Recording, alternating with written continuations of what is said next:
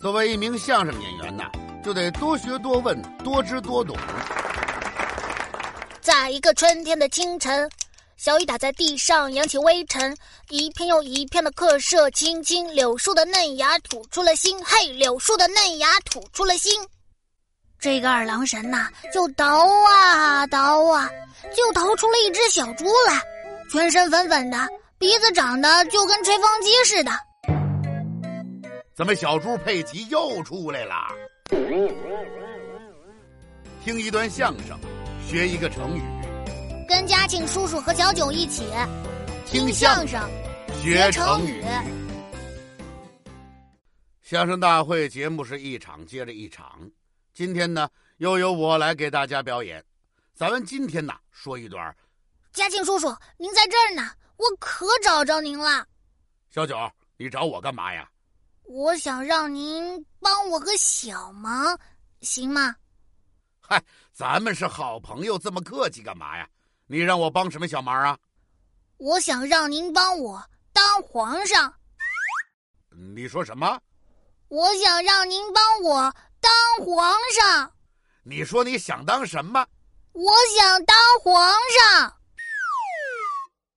你这是白骨精想吃唐僧肉啊，这话怎么讲？啊痴心妄想。这怎么会是痴心妄想呢？皇上在历史上都消失了一百多年了，你怎么当啊？消失了没关系啊，咱们再整回来不就得了吗？整回来怎么整啊？皇上最重要的得有什么呀？你说呢？得有娘娘啊！呵呵，你年纪不大，想的还挺好。那你哪儿来的娘娘啊？我这不是就找您来帮忙了吗？我怎么帮你啊？我当皇上，您当娘娘啊！啊，是什么？我当娘娘，娘娘是女的，我是男的。再说了，您哪位见过这么胖还说相声的娘娘啊？那没关系，我封您当娘娘不就行了吗？我连您当娘娘的名字都想好了，我叫什么名字啊？天下第一相声大胖娘娘。这都什么乱七八糟的？您爱说相声，又长得胖，这个名字多合适啊！合适什么呀？我不当娘娘啊！而且你那个皇上也当不了，怎么当不了了？当皇上得有条件。有什么条件呢？那那那那那最起码，呃，那得有皇上娘娘专门穿的衣服、帽子吧，龙袍、龙冠、凤冠、凤袍，呃，你有吗？不就是皇上娘娘的衣服吗？那还不简单？简单，你怎么弄啊？我把我们家床单拿出来拿床单干嘛？做龙袍啊，从中间裁成两半儿，一半儿我围上当龙袍，上边儿画上一条大泥鳅，绕来绕去的。这不胡出主意吗？龙袍上有画泥鳅的吗？那应该画带鱼呀、哦，对，画带鱼，画一条大带鱼。嗨，别说了，我都让你给带沟里去了。不是泥鳅啊，也不是带鱼，是画金龙。呃，对对对对，给我这一半儿画上金龙，那另一半呢？另一半儿给您啊，您是娘娘。还真没忘了我。天下第一相声大胖娘娘啊，别提这倒霉名字了。给您的那一半床单上画上山鸡，山鸡的尾巴画的长长的，又胡说八道。凤袍上有画山鸡的吗？那应该画麻雀呀、哦对，画一只大麻雀，什么麻雀？我又说错了，是画凤凰。对，画凤凰。这下衣服不都有了吗？袍子都有了，还得有帽子呢。有龙冠凤冠吗？那肯定少不了啊！电视里我都见过，把我爸爸的电脑键盘拆下来，竖着拍到脑袋上，再剪点拖布上面那个布条，在前边后边都粘上，这不就是龙冠吗？那娘娘戴的凤冠呢？您放心，少不了您的。把垃圾篓腾空了，上边插上各种鲜花、各种棒棒糖，五颜六色的，不就是凤冠了吗？好嘛，我这脑袋都成了切糕了。您看这皇上不就能当了吗？这就能当了，啊还差得远呢。还得有什么呀？当皇上，你得，你你你你你得有有大臣呐，文武百官呐。那啊还不简单？大夫跑得快，能打仗，当武将；王小毛给我当文官，这不就行了吗？这也差的太多了。人家都说文武百官，你这才俩，哪有皇上带着娘娘后边就俩官的，多寒碜呐！那那那那也好办，让白老大当我的先锋官，王小毛他们家也有好几条小八狗，再把白老大平时在院子里边一块玩的那些小伙伴都叫来，这就不寒碜了吧？好嘛，没听说过文武百官拿狗充数的，这这也不行啊！怎么还不行啊？皇上得有地盘啊，南征北战得有自己的土地呀、地盘儿我当然有啊，哪儿啊？我们家客厅啊，客厅？你怎么当皇上啊？我坐到沙发上，穿好了我的龙袍，就那半张床单儿，戴好了龙冠，挂着拖布条的电脑键盘，旁边就是天下第一相声大胖娘娘。老得有我。穿着凤袍，另外那半张床单儿，戴着凤冠，沾上鲜花和棒棒糖的垃圾篓儿。下边文武百官一块儿喊：“小九皇上万岁万岁万万岁嗨，不就是大福跟王小毛吗？！”哇哇哇哇哇哇哇哇哇哇！哇哇哇哇哇哇！哇哇哇哇哇哇哇哇哇！这是怎么回事儿啊？那不是白老大和他的小伙伴们吗？嗨，我把这茬儿给忘了。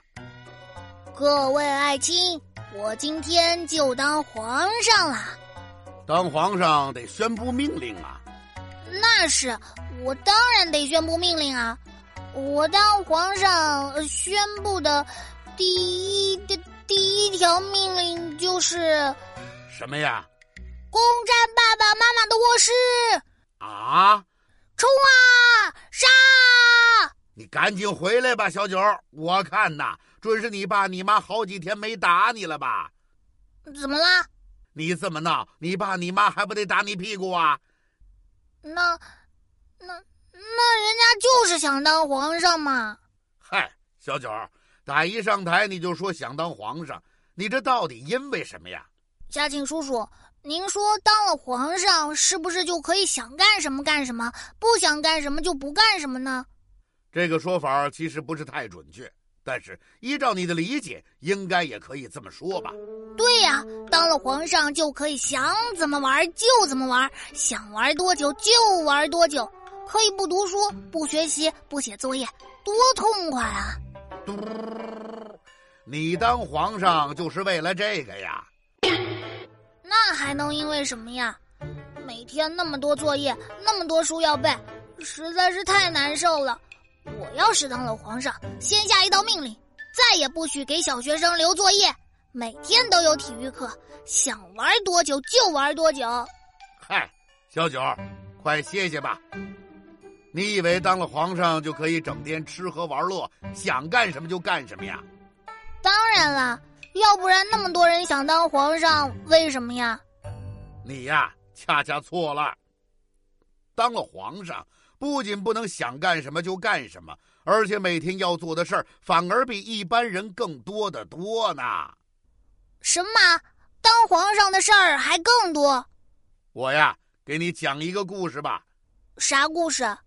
开卷有益，蛋卷满意， 满意满意，我喜欢吃蛋卷儿，肯定满意。什么蛋卷满意呀、是开卷有益，是一个成语。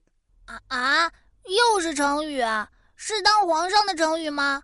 哎，你这回还真说对了，这个成语真的跟皇上有关系。他是宋朝的第二位皇帝宋太宗赵光义，他呀是一个非常勤奋的皇帝，每天从早到晚批阅奏章，处理国家大事。在他当皇上的二十多年里，没有一天不上朝。少浇点水啊！什么叫少浇点水呀、我妈妈养花的时候说了，花要是受了潮，少浇点水就好了。宋太宗天天受潮，肯定是水浇多了。嗨，哪儿跟哪儿啊？不是受朝，是上朝，就是皇帝带着大臣们开会商量国家大事，就是皇上上班啊，也可以这么说吧。反正是不管有什么事儿啊，都不会影响宋太宗上朝。就在他执政的最后几年，他受了箭伤，越来越重，还从没有一天休病假不上班的。这宋太宗还真是优秀三好学生啊！三好学生，啊不，是是三好皇上。你还真会起外号，反正是特别用功啊。这个宋太宗在执政期间还做了一件大事，娶了个娘娘，天下第一相声大胖娘娘。嗨，没有，当皇上不就是得先有娘娘吗？